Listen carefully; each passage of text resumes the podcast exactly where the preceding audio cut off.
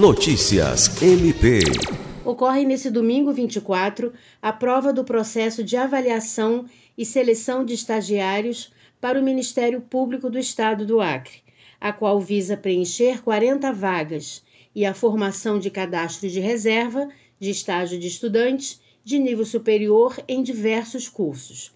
A aplicação ocorre nos campos da Universidade Federal do Acre, em Rio Branco e Cruzeiro do Sul, no período entre as 14 e 18 horas.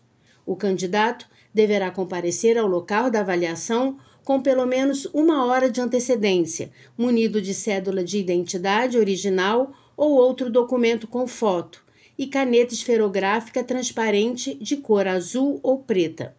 Não será permitido entrar ou permanecer nas salas com armas ou aparelhos eletrônicos e nem consultar qualquer material ou apontamento. Lucimar Gomes, para a Agência de Notícias do Ministério Público do Estado do Acre.